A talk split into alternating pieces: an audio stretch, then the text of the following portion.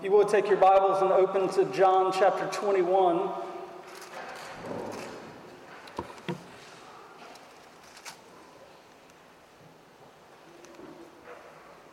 This week we'll conclude our study in the Gospel of John. John 21 15, the grass withers, the flower fades, but the word of our God stands forever. When they had finished breakfast, Jesus said to Simon Peter, Simon, son of John, do you love me more than these? He said to him, Yes, Lord. You know that I love you.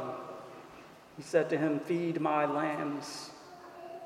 He said to him a second time, Simon, son of John, do you love me? He said to him, Yes, Lord. You know that I love you. He said to him, Tend my sheep. He said to him a third time, Simon, son of John, do you love me? Peter was grieved because he said to him the third time, Do you love me? And he said to him, Lord, you know everything. You know that I love you. Jesus said to him, Feed my sheep. Truly, truly, I say to you, when you were young, you used to dress yourself and walk wherever you wanted. But when you are old, you will stretch out your hands and another will dress you and carry you where you do not want to go. This he said to show by what kind of death he was to glorify God. And after saying this, he said to him, Follow me.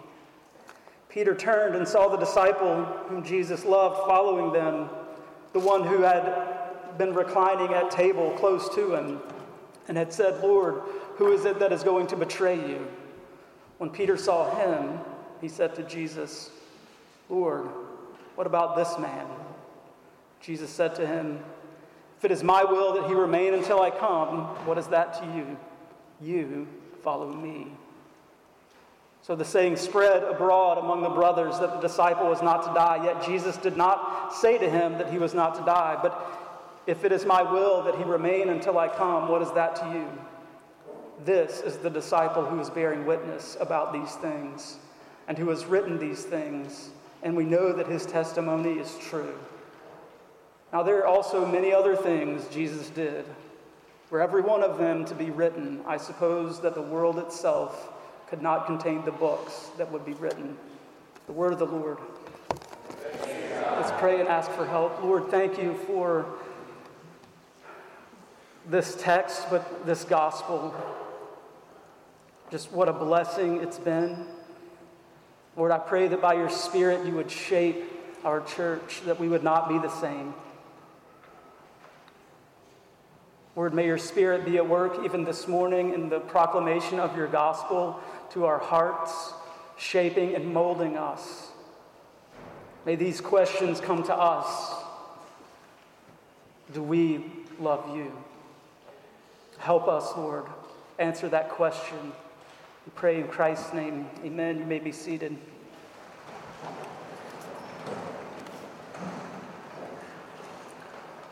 Before we get started, I want to say that our denomination lost some incredible leaders this week. Um, Harry Reeder, pastor, longtime pastor of Briarwood Presbyterian Church in Birmingham, Evangel Presbytery, the Presbytery where I came from, moving here, he was tragically killed uh, in a car wreck. Uh, pray for his wife, his kids, his grandkids. Uh, it's a loss to the denomination. And Tim Keller also uh, succumbed to pancreatic cancer, um, coming home on hospice. And I've read some incredible things that he said to his family near the end, just longing to see Jesus. And just what a, a faithful witness he has been, and the denomination will feel both of those. So I encourage you to just lift up those families um, in the coming days. So last week we talked about rocket launches, and that's kind of a, a weird place to, to go when thinking about Jesus serving breakfast to his disciples on a beach. You have this raw, explosive power fueling the lifting of this massive rocket into space. And we said that's what's going on when Jesus is having breakfast with his disciples on the beach. God incarnate meeting his people, coming to them in their need, providing for them. This is showing the way for the church. This is exactly what our Lord continues to do to this very day. He's showing us how the kingdom of God goes from the resurrected Christ to the planting of the church into the world. How is all of that going to happen? It's not always going to be pretty. We saw that part of what happens is that we have to realize our own lack, our own failure. In light of that, we have an opportunity to see what the disciples needed most was not actually fish, it was Jesus. And we learned that lesson that what we need most when we know that we are failures is we need Christ. We need to be near Jesus, who provides for his people, who loves his people, who leads his people, who provides for his people. Today we'll see more that is needed for the church to flourish and grow. In some ways I've puzzled over this text. It's kind of a it's a hard one. No doubt this text is about restoration, the restoration of Peter. We know that, but in some other ways, it stings. Just reading the text, it's awkward. He, he keeps asking him again and again and again, and it's so familiar that I think sometimes we don't let the, that awkwardness hit us. It's hard. Why is he doing this? Why is Jesus asking time and time again and then being reminded or being told that he's going to die this terrible death? It's hard to get your mind wrapped around those things. That there is also healing here, and beauty and restoration. Today, John is tying up loose ends. And that may sound trivial to us but for the purposes of John, it's not trivial at all. These are the questions that would plague any reader that would have lived during this time and many that came after, like you and I. So, loose end one, Peter's betrayal and restoration, we're going to spend most of our time on that. Loose end two, what, what happens next. And loose end three, not enough space. The first loose end, Peter's betrayal and restoration. We've moved at a fairly slow pace through John's gospel, so we might be forgetting the depth of Peter's betrayal. If you were to read straight through, it would come as a bit more of a shock. Jesus was under arrest and being taken to trial, and three times Peter was asked some form of this question Aren't you one of this man's disciples also? Nope, I'm not.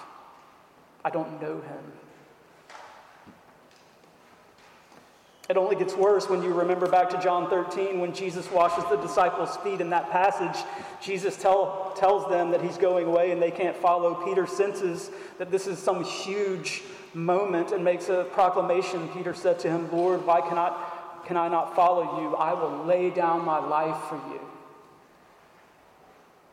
Peter makes a public profession of, I will die for you, Jesus. In the other Gospels, we read that Peter and Peter alone of the disciples made similar claims to never abandon Jesus. Publicly, Peter said that he was willing to go to prison or even death. It gets worse. Peter wasn't just one of the twelve, he was one of the three. He was of the inner circle of Jesus Peter, James, and John. He was as close to Jesus as anyone in his earthly ministry. And yet he denies Jesus three times. Mark 14 also gives us this detail, but he began to invoke a curse on himself. When he, he was asked this question again and again and again, he began to invoke a curse and answer, I do not know this man of whom you speak. Not only do I not know him, I don't even know who you're talking about. The question we come to for Peter is this how can he ever move on? What will he do after the Lord is raised? The question might as well come to each of us How can I ever live with myself after what I did? I just did this heinous thing. How can I ever move forward as a follower of Christ? Jeremiah 17 goes deep. Even if you don't have this thing that sticks out to you in your mind that you did and you wonder how you're going to get over it, the heart is deceitful above all things and desperately wicked. Who can know it? Whether we acknowledge to ourselves or not, we all have those things. So we have this three time denial of Peter. It's just awful. And the question coming to the early church can someone ever be forgiven from this? And then we have the three time questioning Simon, son of John, do you love me more than these? Which you said you did. He said to him, Yes, Lord, you know that I love you. He said to him, Feed my lambs. He said to him a second time, Simon, son of John, do you love me? Yes, Lord, you know that I love you. Tend my sheep. A third time, Simon, son of John, do you love me? Peter was grieved because Jesus, again and again and again, just like his three time denial, Jesus is coming at Peter three times, questioning his love. Lord, you know everything. You know that I love you. Jesus says, Feed my sheep three times. This echo. Does that not feel awkward to you? It tell, the text tells us that Peter was grieved. So I think if we just skip right over the awkwardness, we're missing something. And as I was trying to wrap my mind around this, I'm going to have to apologize to Lida because I'm going to talk about this. I rarely use my family in illustrations, but there's a perfect one. Not long ago, she was riding her longboard on a walk with Kim on Thornhill, and I don't know if you've driven, driven up that section of Thornhill, but it's not the smoothest street in Shreveport. It's got tons of potholes. So she's riding the longboard down the street. I don't know which went into the pothole first, the front of the skateboard or her leg, but she, she broke her leg. Both bones of her lower leg just above the ankle. Terrible. We had to go to immediately to the hospital. Not only did she break her leg, she displaced it. I'll just say it like this it was not facing the right direction. There was no way that I was going to put her in my car and move her. It looked terrible. And so they package her up. We go to the hospital. In the hospital, the ER doctors are attending, and praise the Lord, there's an orthopedic on call. So he comes in, and they have to give her medicine time and time again to, to kind of knock her out. And I couldn't believe what happened next. Because they, they did this thing, they make it sound so neat and clean. It's called reducing the fracture. That means putting the bone right again as best they possibly can. He, he then applied an incredible, an incredible amount of force. He torqued her foot down and over and up in ways that it looked horrifying. And he did it again and again and again. It took him a long time to, to torque it to get it right. He was carefully feeling the bone and making minute adjustments, but it took an incredible amount of force for him to do it. A couple of days later, I called an orthopedic friend of ours. Many of you know him. And I was like, what in the world was going on there? And the answer really helped me with this text. He said, How much force did it take to break the bone? I said, It had to take an incredible amount of force. He said, What that doctor was doing was applying that amount of force to healing. And it clicked makes sense. No wonder it took so much force to put it back into place. It took a ton of force to fracture it. I think that's exactly what's going on in our text. The level, this giant level of Peter's denial, took this three time affirmation of his love for the Lord to, to bring healing to him. That awkward feeling, this three times in this, this woundedness of Peter, even, was healing for his soul. Jesus doesn't just skip right over the fact that Peter had denied him three times. He doesn't just skip right over our sin. The reality of this conversation must be kept in our minds. Peter's already seen the risen Lord, he has already heard Jesus in that room announce peace, shalom. He has already seen the scars of Jesus. This is the price of forgiveness. Forgiveness of the Lord is not cheap. He does all of this by a charcoal fire. Peter, remember, you betrayed me by that fire, and here by this fire I am restoring and renewing you. Let's notice some of the ways that the grace of God comes to Peter and his guilt and shame. Peter, did you love me more than the rest?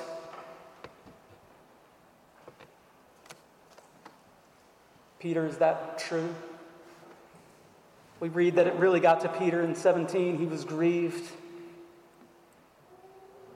We may look at that and see that it's bad, it's causing pain. No, it, it must happen to reduce the fracture.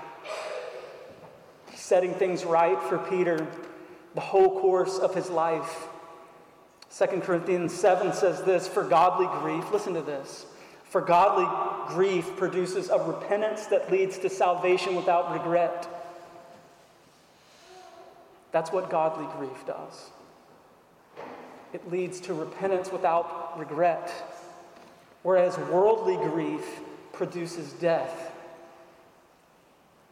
Look, you can grieve your failures, you can grieve your mistakes, you can grieve your sin in ways that lead to death.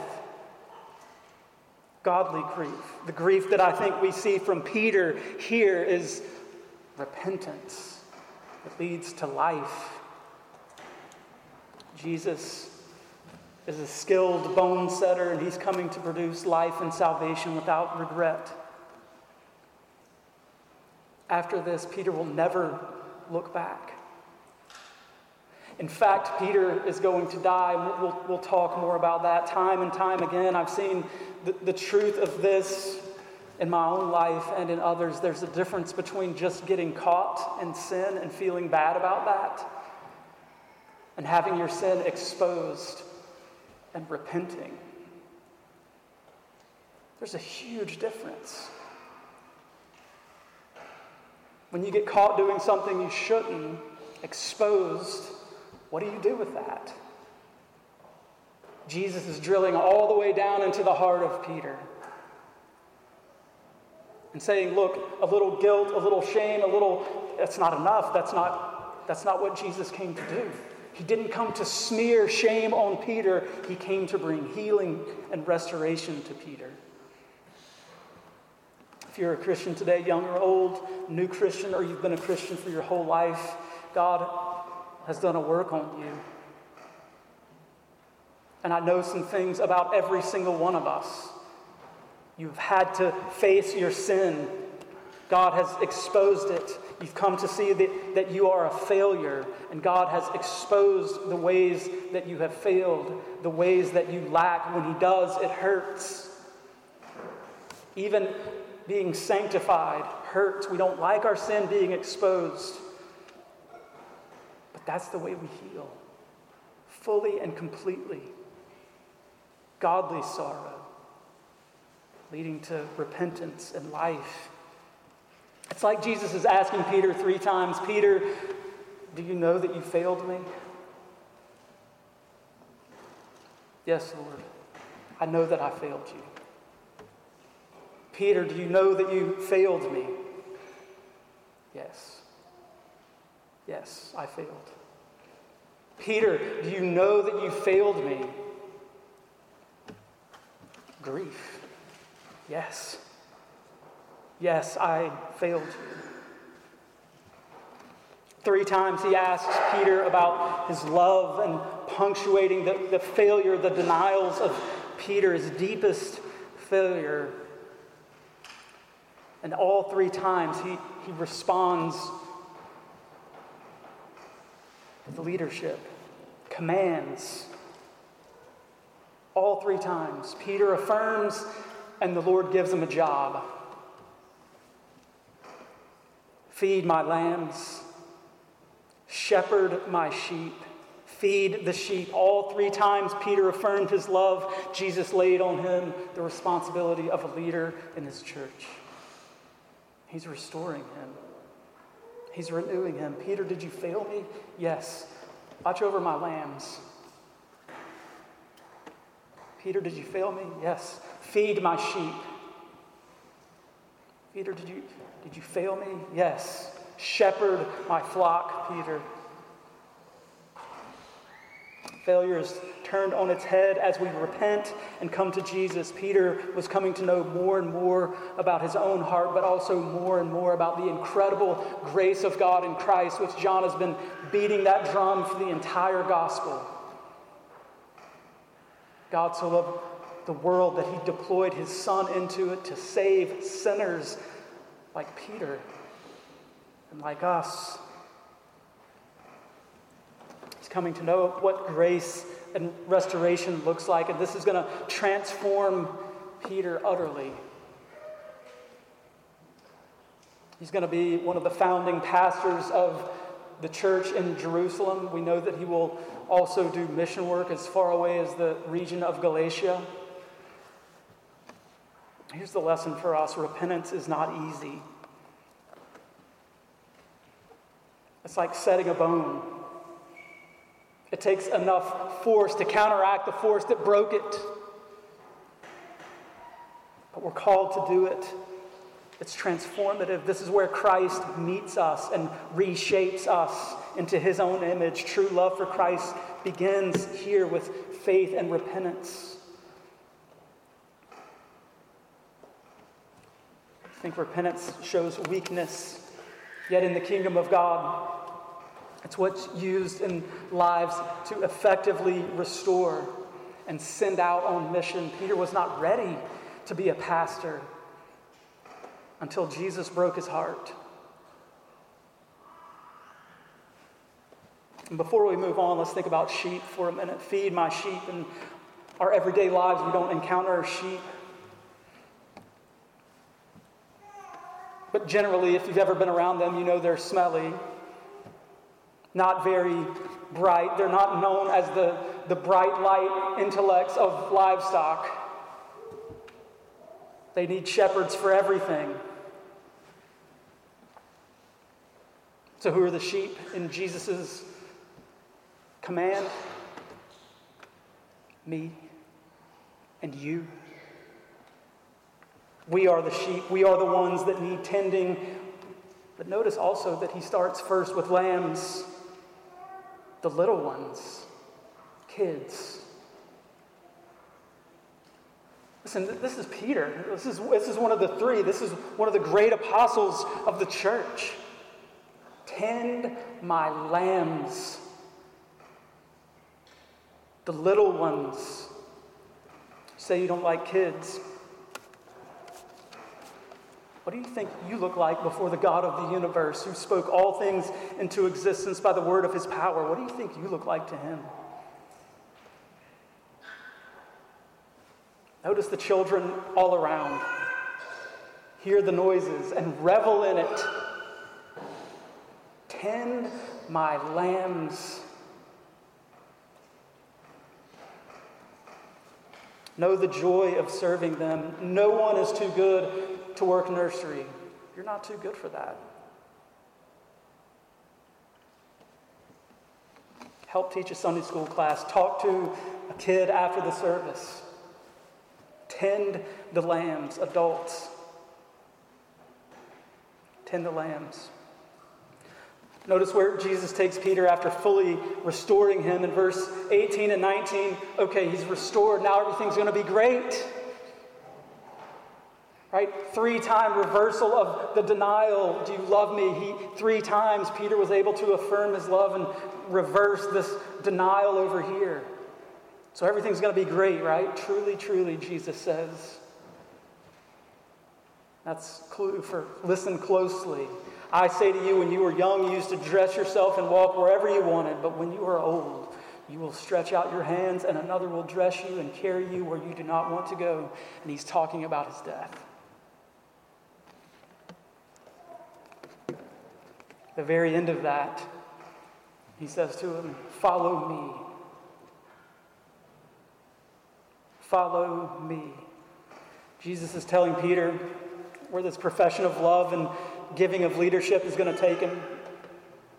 It's not going to be pretty. A life of repentance and faith and following Christ. He's telling his apostle, this is going to lead to your death. Not only that, but an utter loss of freedom. You used to dress yourself, you used to go wherever you wanted to go, you, you had all these freedoms, and they're slowly going to be taken away from you. You're not going to wear what you want to wear and you're not going to be going wherever you want to go. In fact, you're going to be led to a cross where they're going to stretch your hands out and nail them down. Stretching out your hands is a euphemism for crucifixion. Verse 19 makes it more plain this was the death he was going to die. So, in light of all of that, what does Jesus say? How, how in the world? How, David and I were talking this week, and we both agreed we would rather not hear this. Why did you have to tell me this?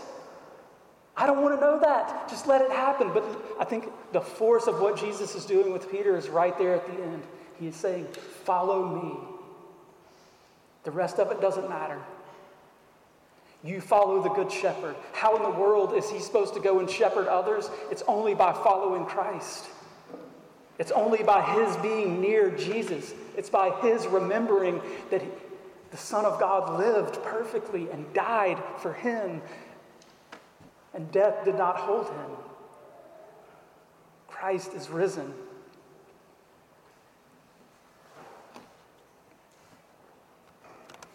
He's going to spend his life with his arms wide open,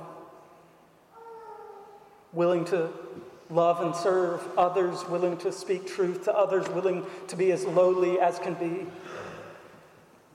Our world is trying to convince us more and more that live for yourself. You can tell yourself, you can be whatever you want to be.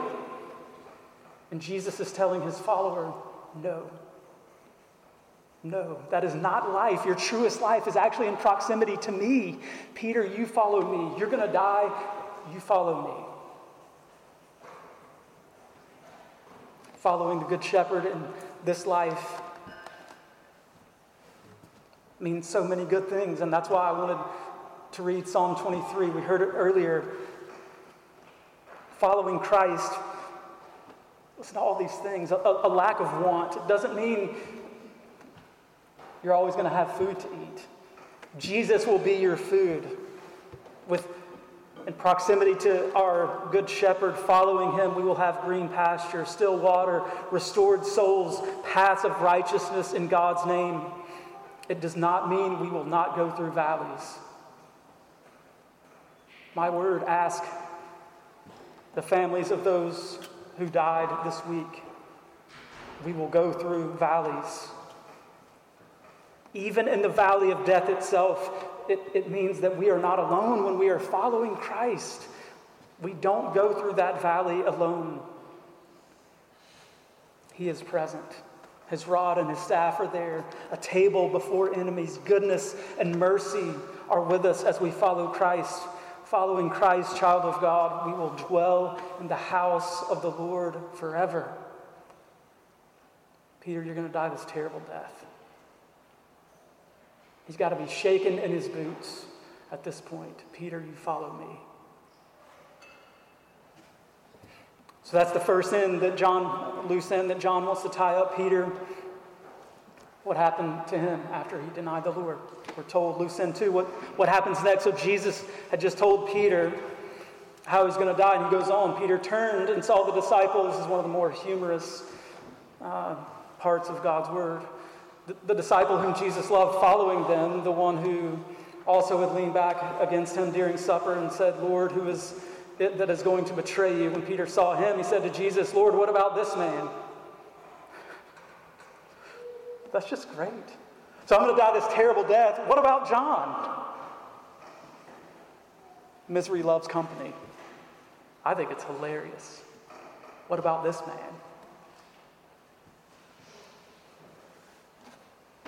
He's so human. He's very much like us. Yeah, following you, Lord, is going to be costly. But is John going to die a terrible death too? Then I'll feel a little bit better. Look at the response of Jesus. Jesus said to him, If it is my will that he remain until I come, what is that to you? You follow me. Peter, it's none ya. None your business, Peter. What is that to you? Even if John stays alive until I come back at the end, you follow me. You hear the lesson? What, a, what an incredible lesson for all of us. Something that I think if we learn, we, we will be much more effective in mission and, and doing ministry, loving our neighbors, loving one another, building one another up in the church. And it's this stop focusing on the other person, stop focusing on what they're doing over there. Stop paying attention so closely to someone else's gift and use yours, deploy your gift. John is saying, or Jesus is saying to Peter, stop worrying about John. It doesn't matter. That's between me and him. It's yours to follow me. They have very different ministries in the life of the church. I think sometimes we get focused, so focused on the gift that we don't have that we get stuck. We want to do what somebody else can do in the body of Christ, but we're not given that to do. Stop focusing on what somebody else can do or can't do. What has the Lord given you to do? Peter, it's none of your business what I'm doing with John. You follow me. This is a lesson for Peter and John. So the saying spread abroad among the brothers that this, this disciple was not to die, yet Jesus did not say to him that he was not to die. But if it is my will that he remain until I come, what is that to you? Here's the other loose end rumors had started. Peter was getting old, and they're like, oh, yeah, Jesus said that he would live until the second coming. No, that's not what Jesus said. And John is making it abundantly clear that's not what he said. He was simply telling Peter, it's none of your business how long John lives. John and Peter are learning this lesson, and we should as well. The focus of our life and our death is not us. The focus of our life and even in our death is Christ Himself. Nearness to Him, remembering His gospel. As we will affirm soon, Christ is our only comfort in life and in death. This leads to our final loose end, loose end three. Not enough room. Verse 24, the disciple, this is the disciple who's bearing witness about these things. And it was written these things, and we know that his testimony is true. John is returning again to a theme that he develops throughout the entire book, but also, especially in the prologue, the theme of witness and testimony. The theme of witness is used six times in the opening chapter of John and 28 times through the book. Again and again and again, John is beating the drum of witness. We have seen it. We touched him. We know that his testimony is true. Testimony is another word used with a high frequency 14 times in John's gospel. Why did John write this gospel? To be a witness to us, to share the gospel with us, to give us a true testimony. He's giving us the events of the life of Jesus, of his sacrificial death, the book of glory. He's telling us about his resurrection. He really is raised. You can see his scars. We have touched his scars. So we come to the end of John. What, what are we going to do with this witness? What are we going to do with John's testimony? What are we going to do with the truth? John has already told us time and time and time again believe. You're like, yeah, but I did that a long time. I did that when I was eight years old. Child of God, today, believe the gospel. Listen to the testimony. Hear the witness and believe. Listen, the gospel isn't just a one time thing, the gospel is to be believed every single day by the people of God. This is the water we swim in. Believe.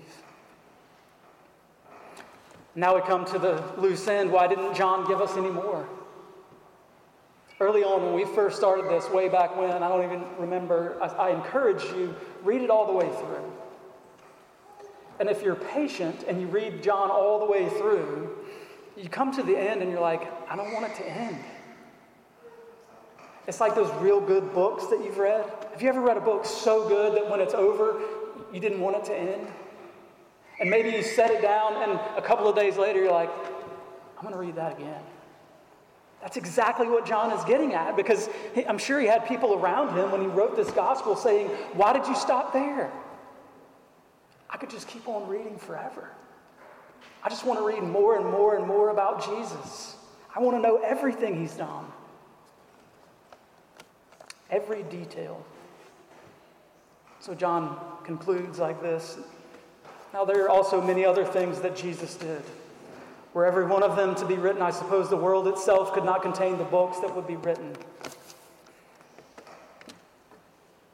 So, the very beginning of his gospel, John makes it about Jesus as big as it can possibly get. Look, he, he encompasses the whole world. He is the creator of the world. In the beginning was the Word, and the Word was with God, and the Word was God's God. And here at the end of his gospel, he's going to back out as far as he possibly can and say, look, if everything about Jesus were to be written down, it couldn't, it couldn't fit. He starts with Jesus is as big as it possibly gets, and here he's ending with he actually is that big. The world could not contain what could be written about him. The Jesus that John writes to us about is the Word incarnate, and the Word became flesh and dwelt among us. And we have seen, we have beheld his glory. That's what John is about glory from the Father, full of grace and truth. John has written these seven signs, seven I am statements, given us the details of this glory because he wants us to believe. This glory of Christ that he has presented us with.